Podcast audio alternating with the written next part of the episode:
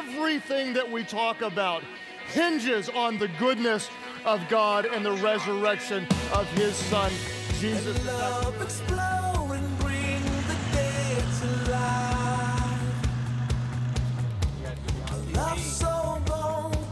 Revolution somehow. My God's not dead, he's surely alive. Middle section, welcome into the family of God. Others of you today.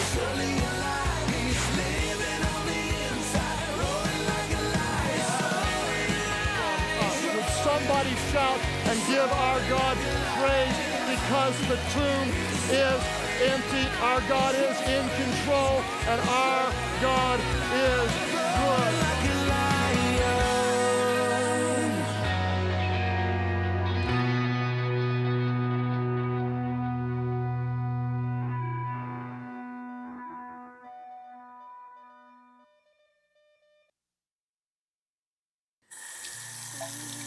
God, please just understand, I'm not coming to you out of frustration. It's just more out of confusion. I mean, I'm a sinner. I mean, I've done things that I know I'm not proud of.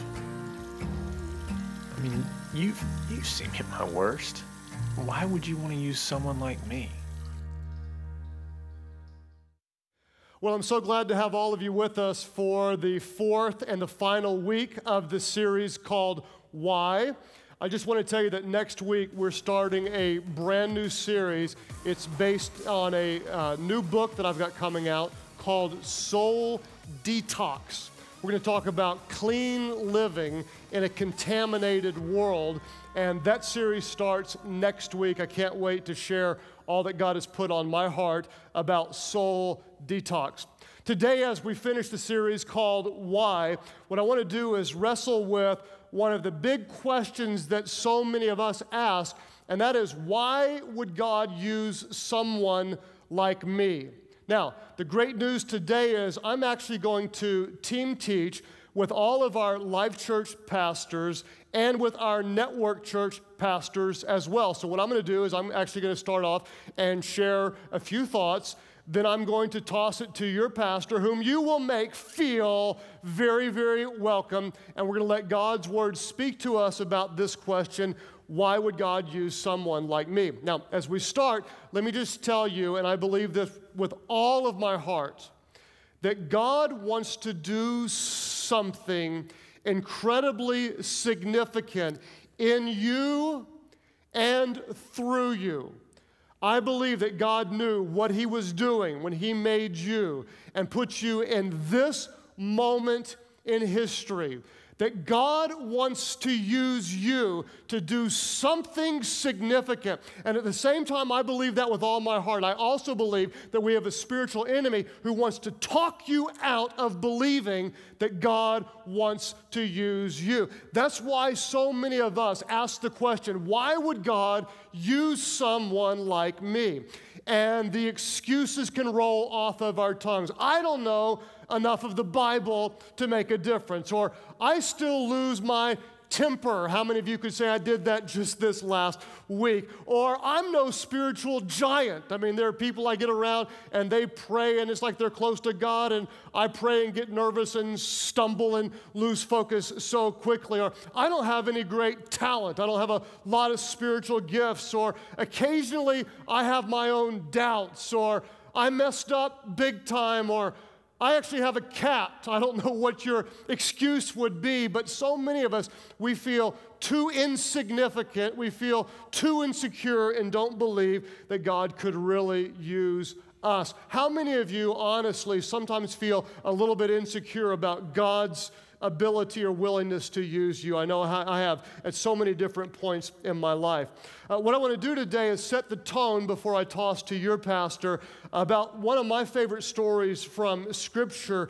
Uh, we'll be in Judges chapter 6, is where we'll start today, if you want to go there in your Bibles. And we're going to look at a guy named Gideon who actually in our story was hiding from the enemy, the Midianites, and he was doing his job, which was threshing wheat, but he was doing it in a wine press because, quite honestly, he was afraid and didn't want the bad guys to find him. Well, an angel of the Lord appears to Gideon and says something very powerful. The angel of the Lord says this The Lord is with you, mighty warrior. Here's what I'd love for you to do touch your neighbor right now and say, The Lord is with you, mighty warrior. Go ahead and do it. If you're sitting next to a lady, say, The Lord is with you, mighty warrior. Princess, come on. Are there any princesses in the house today? Well, Gideon responds the way a lot of us would. And he basically says, Well, if the Lord is with us, then why are all these bad things happening?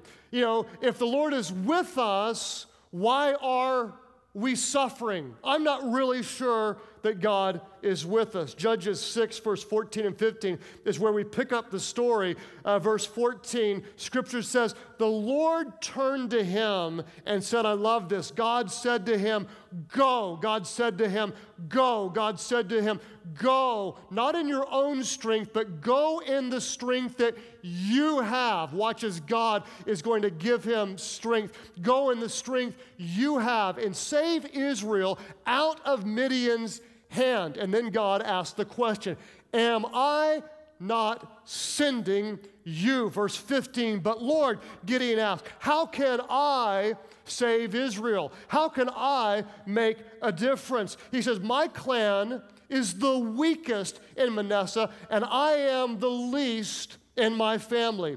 In other words, why would God use someone like me?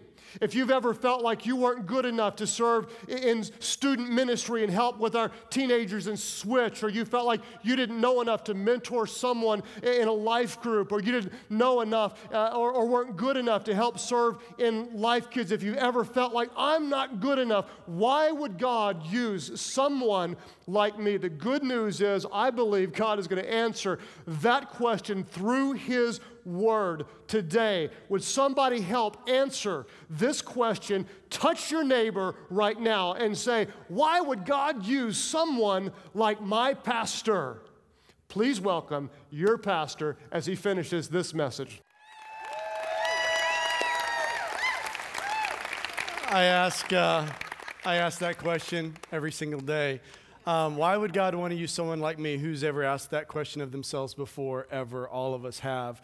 Um, you know, oftentimes uh, when I have the opportunity to speak, uh, on the other side of this camera is uh, about 200 network churches in countries all over the world, uh, people watching at church online. And, and I kind of have to broaden uh, my message to a very, very large audience. And uh, this is actually the first time I've been with Life Church for about 10 years, been on the Oklahoma City campus for a few. This is actually the first time I've ever been able to preach a sermon just to you. And so this is, um, this is, I'm just gonna sit down and get comfortable. This is kind of a family talk. We're all gonna just take our shoes off like we're in the living room. So go ahead. I'm just kidding, that's nasty.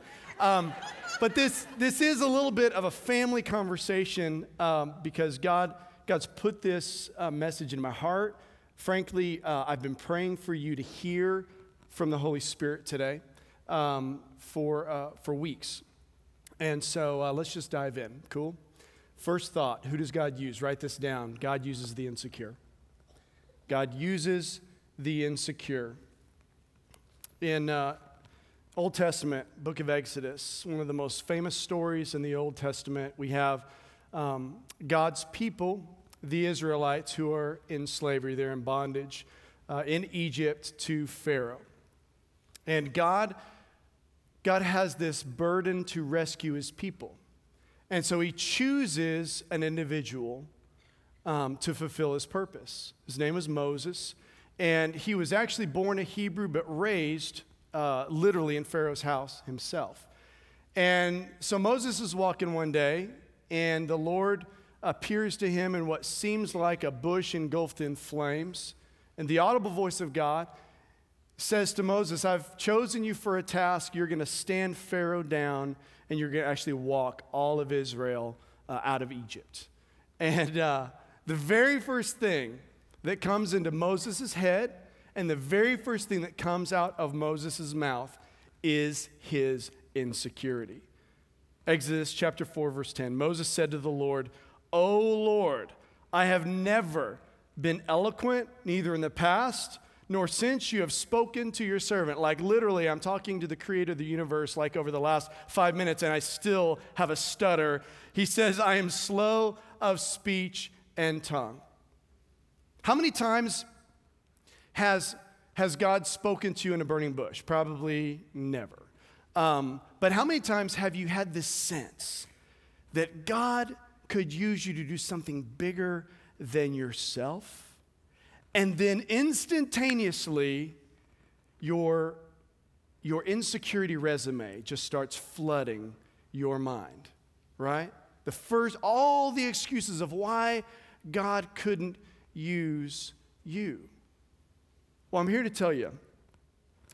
You may say, I'm not an outgoing person, I'm terrified of crowds, I'm too young, I'm too old, whatever the excuses are, I'm here to tell you that God um, he doesn't make junk, ever, ever. He made you with great intention. He knows exactly how you are wired, and you didn't make you. And so, whatever those thoughts of insecurity that come into your mind, you have to recognize that could it be that the God who made everything might have a better understanding of what you're actually capable of doing than you do? You know what I'm saying? But he still uses the insecure. So, Exodus 4, it goes on, and, and the Lord responds to Moses' insecurity. And the Lord said to Moses, I love this. Um, hey, uh, Moses, uh, just, just a question. Um, who, who gave you your mouth? Was, was, it, was it me? Was it, it was me, right? Who gave man his mouth? It is not I, the Lord. Now, what does God say after that? He says, Now what? Now go, and I will what? Help you speak, and I will do what? I will teach you what to say.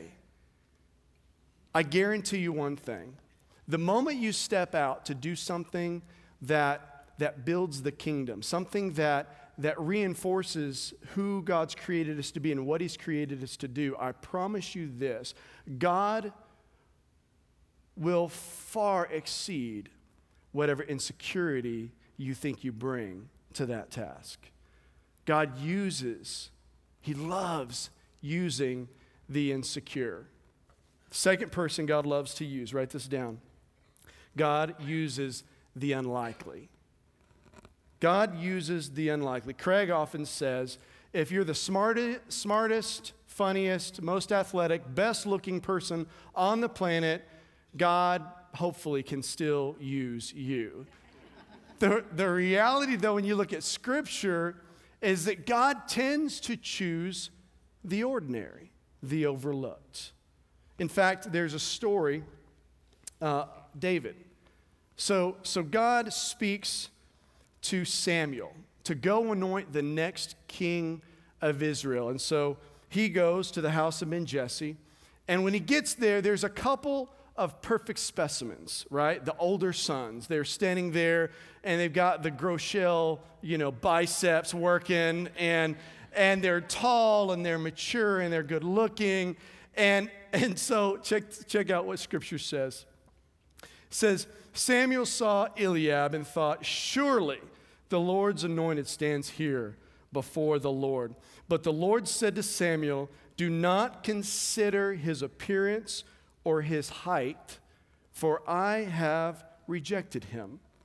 The Lord does not look at the things that man looks at, church. I'm going to say that again. The Lord doesn't look at what you look at. He doesn't, never has. Scripture says, man looks at what? We look at the outward appearance, right? The things that seem obvious, the things that seem likely. But the Lord looks at the what? The heart. And there was this scrawny little teenager that wasn't even there. He was out tending the sheep, and he was God's chosen one. God uses the insecure and he uses the unlikely. Could it be that he does that because when God accomplishes his plan just like he did with Moses. I'm going to give you the words to say, and I'm going to help you speak. That nobody's going to look on and say, well, this all makes sense. Chris Beall's involved, and so it's no wonder everything's going so awesome. or is it rather, God must have surely shown up because he chose to use and fill in your name? He uses the insecure, he uses the unlikely. I want to tell you about a guy on our campus. His name is Justin Beaver. And Justin Beaver, see, people are laughing because they already kind of get where this illustration's going. Uh, Justin Beaver, if he were sitting in this room, and I don't know that he is, uh, you probably wouldn't even recognize his presence. Um, he's very normal, ordinary. He's somewhat awkward from a public communication perspective, and he's been on this campus for the better part of a decade serving children and pouring into teenagers. It's what his heart beats for.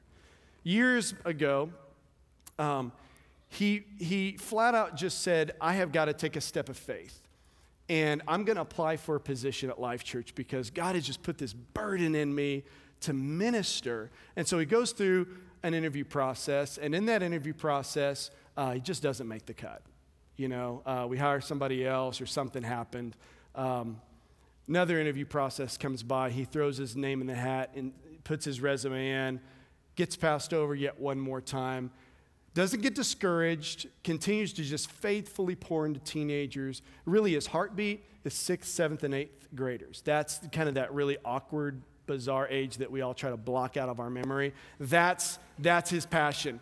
And so, finally, after such faithful service, we approach him. We said, "Look, we, we probably want to, we need to talk to you." And so we bring him in. We approach him, interview him for a role, and I'll just tell you, the interview doesn't go great. Um, but there's just something there. There's this gut that God is up to something with this guy, and so we we toss him the job, and so he's been on staff now for probably four years or so, uh, five. I don't know. I'm bad with numbers, but in the course of his tenure here, um, we are actually having to expand our loop room because he brings so many students who bring so many students. He comes, he comes and he serves his switch group on Wednesday nights, and then when one of them has a, a, an athletic event out of state on his own dime, he buys a plane ticket, gets in his car, and he drives to whatever state they're competing just to support the students in his switch group. And as of the end of last year, uh, the Oklahoma City campus has, uh, we've brought up over 100 teenagers, not to come and, and, and to be consumers of spiritual things, but to be contributors we call them swerve students, and they're students that throughout the course of a weekend, they are leading ministries, teenagers leading ministries in the largest church in the United States. And it all points back to the power of God through a very unlikely individual. So, so put you in this story. What are the things that you talk yourself out of? What are the things that you automatically um, you discard yourself from consideration because of blank? Whatever liability, whatever insecurity. I'm not like that guy on stage. There is greatness in you for this reason because God made you, church. God made you. And He made you for a purpose. God wants to use you. Let's just talk. Um, let's just talk about what's been happening on our campus. Anybody just love our church? It's just exciting. It's nuts what God is doing here. Um, in 2011, we ended the year. Uh, we had grown 23%, which equates to about 12 to 1,500 brand new people that are calling the OKC campus their home uh, unprecedented growth at a church this size.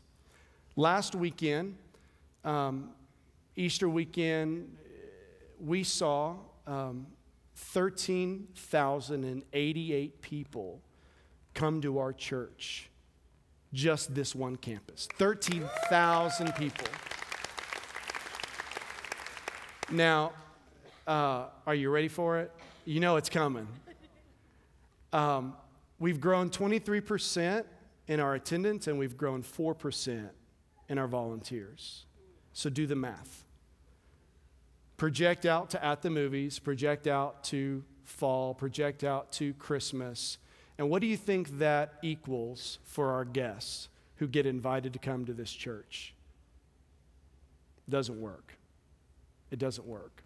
Somebody say, What do you need, Chris? You need, Chris? I need more conviction. Say, What do you need, Chris? You need? I'm so glad you asked. Um, here is specifically what I'd like to ask. Um, if you are not engaged serving in your church, something isn't being done because there is only one of you. You are wired to give back. If, if all that happens within the context of your church participation is you receiving and there's no giving, you know what they call that? They call it the Dead Sea. Any body of water that's poured into, but as it poured out of, becomes stagnant and it's dead. It's lifeless. Nothing can grow there, ever. But when things are being poured into you and you're being poured out, you become a river. And that's where the great stuff happens. And so here's the deal I need 350 people this weekend to step up and serve in Life Kids. Honestly, 450 would be great. I need 200 people to serve on the host team. I need uh, 200 people to step up and serve in Switch.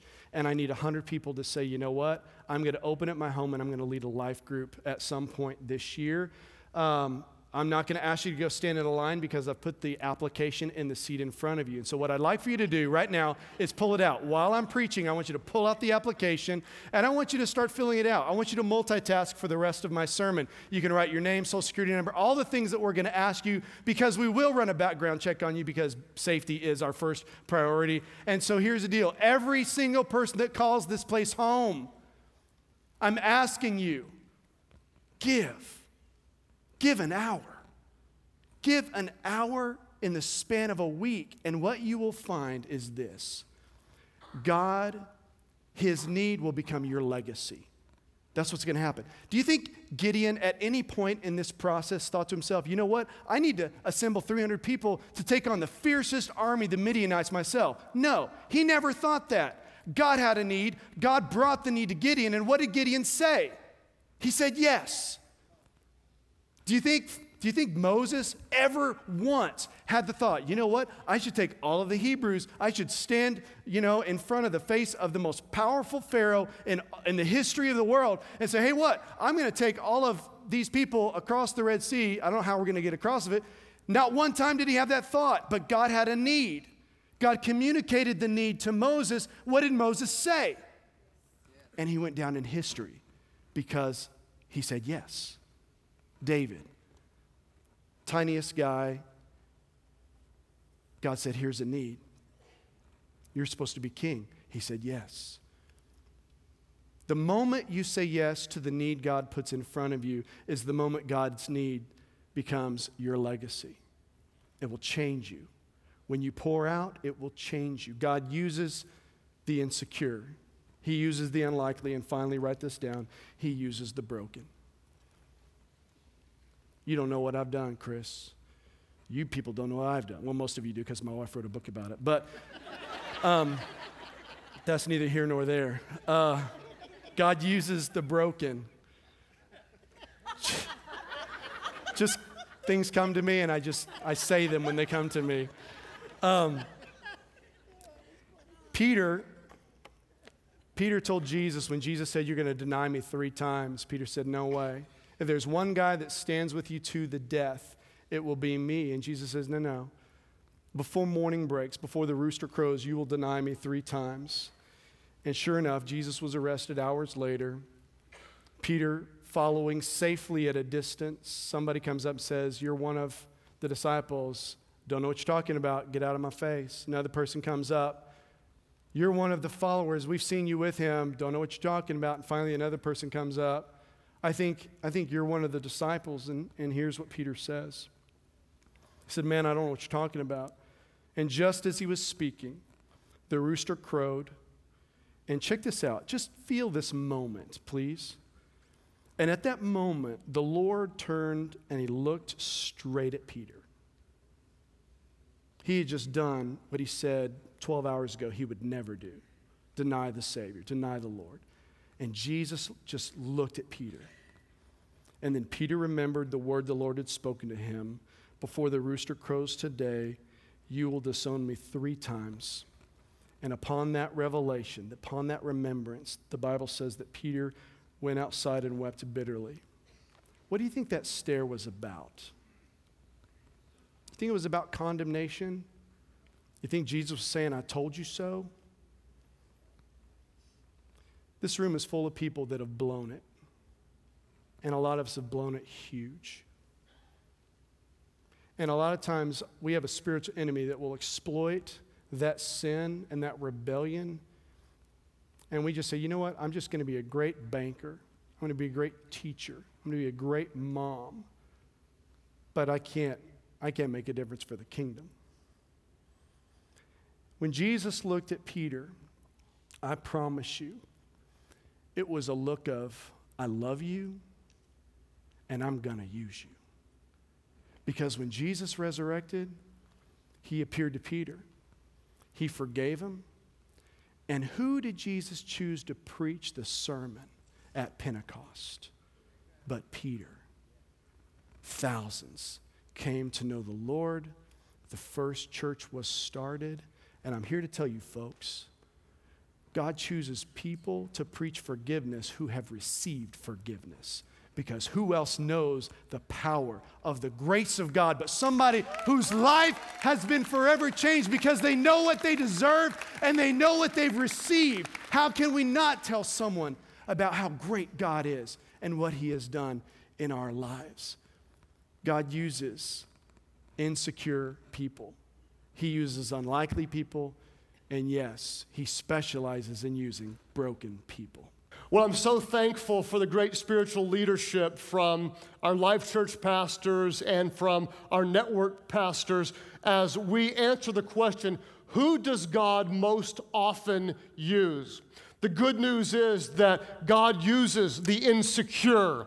If you've ever felt like you weren't good enough, God specializes in using those who depend on His ability. God often uses the unlikely. If you've ever been overlooked, God loves to use those that others don't see, but God sees something special in them because God doesn't look at the things that man looks at. Man looks at the outside, but God looks at the heart. And if you ever feel like life has beaten you up, the good news is God loves to use those who have been broken.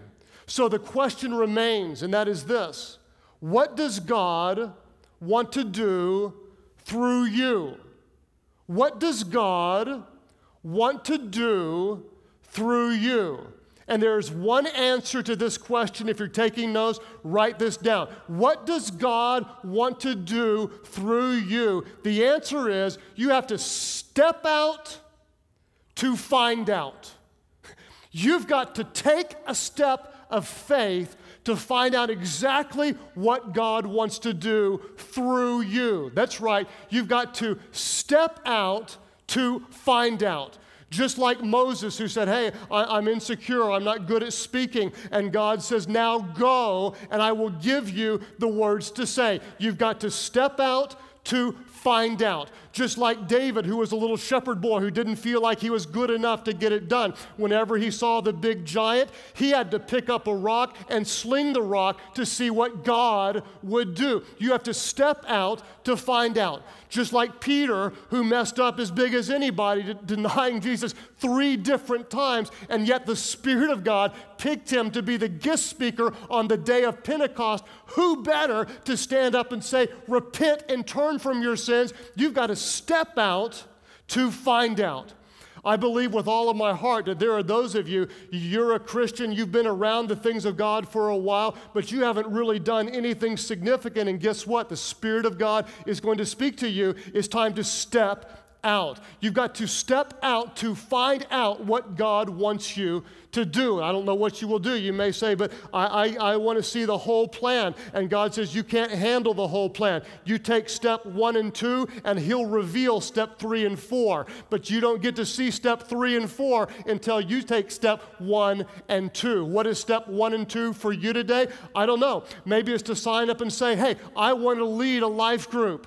I want to serve in Switch. I want to minister in Life Kids. It could be that you reach out to someone that you love and talk to them about Jesus. It may be that you start writing the book. I don't know what it is, but what I do know is this what does God want to do through you? You've got to step out to find out. And the good news is, if you don't feel good enough, God specializes in using the insecure. God specializes in using the unlikely. And God specializes in using the broken. And that's all of us. It's time to step out and find out just how God wants to use you. Let's all pray together. Father, we ask that in your presence, your spirit would answer the question that many of us have asked why would God use someone like me? And God, we would find the confidence that you specialize in using people just like us to do significant works all for your glory. As you're praying today at all of our different churches, I believe that God is speaking to many of you. You may have felt insecure, you, you may have felt too unlikely, you, you feel like you're not good enough, and God is stirring you. In fact, right now, there are a lot of you that you're kind of on the sidelines of the church. And what I want to do is start with the church because I believe eh, so much in the church. It's the church for which Jesus died, and you're not yet using your gifts in the church, and God is showing you it's time to use your gifts to make a difference in the church. At all of our different churches, those of you who say, you know what, I really, I know God does want to use me in His church, and I'm not doing anything right now, but I want to make a difference. You're going to have to step out to find out what it is. Would you just lift up your hands right now as a first step, just all of our different churches, and say, Yes, I, I want to make a difference in my church. Thank you for hands all over the place. Now, put those hands down. Others of you say, I, I believe God has more in me, either in the church or outside the church in this world, but I want God to use me in a significant way. Lift your hands right now, all over the place. God, thank you for hands all over. God, I thank you that there are those who desire to serve you in your church. I pray, God, that today they'd reach out to a pastor, to a staff member, that they'd make the call, they'd send the email, and God, you would plug them into a place to use their gifts for your glory through your church. Now, God, I pray that you would expand our vision, that you would give us a passion to do more for your glory, that God, you would give us a divine burden to use our gifts in this world. God, to make a difference. God, I thank you today. You are, you are raising up the unlikely. You're raising up the insecure. God, you're raising up the broken because you specialize in using people like us. As you keep praying today at all of our different churches, there are many of you that, that you're wondering, how could God ever use someone like me after all the bad things that I've done? Many of you, you want to be used by God, but you simply don't feel good enough. Well, I've got great news for you, and that is you're absolutely right. You're not good enough, but you're in the right place because we serve a God who loves to forgive those of us who have sinned all of our different churches, many of you right now, you're very aware of your own sinfulness. You may even feel very, very guilty. Well, I'm here to tell you God brought you here today because God loves people like us. The amazing thing is, is that Jesus didn't come for the healthy, he said. He came for the sick. He didn't come for the righteous, but he came for the sinners. He came for people like you and people like me. At all of our different churches, I believe there are those of you that it's time for you to call on him. He wants to use you, he wants to forgive you, he wants to make you new, and that's why you're here today at all of our churches. There are those of you, as you call on the name of Jesus, he will hear your prayer, he will forgive your sins sin, He will fill you with the same Spirit that raised Christ from the dead, and you will never be the same. You know it. That's why you're here today. All of our churches, those of you who would say, Hey, that's me. I want to give my life to Christ. I want to know Him. I need His forgiveness, and I want to be used for His glory. Today, I give my life to Him. That's your prayer. Would you lift your hands high right now? All of our churches, lift them high.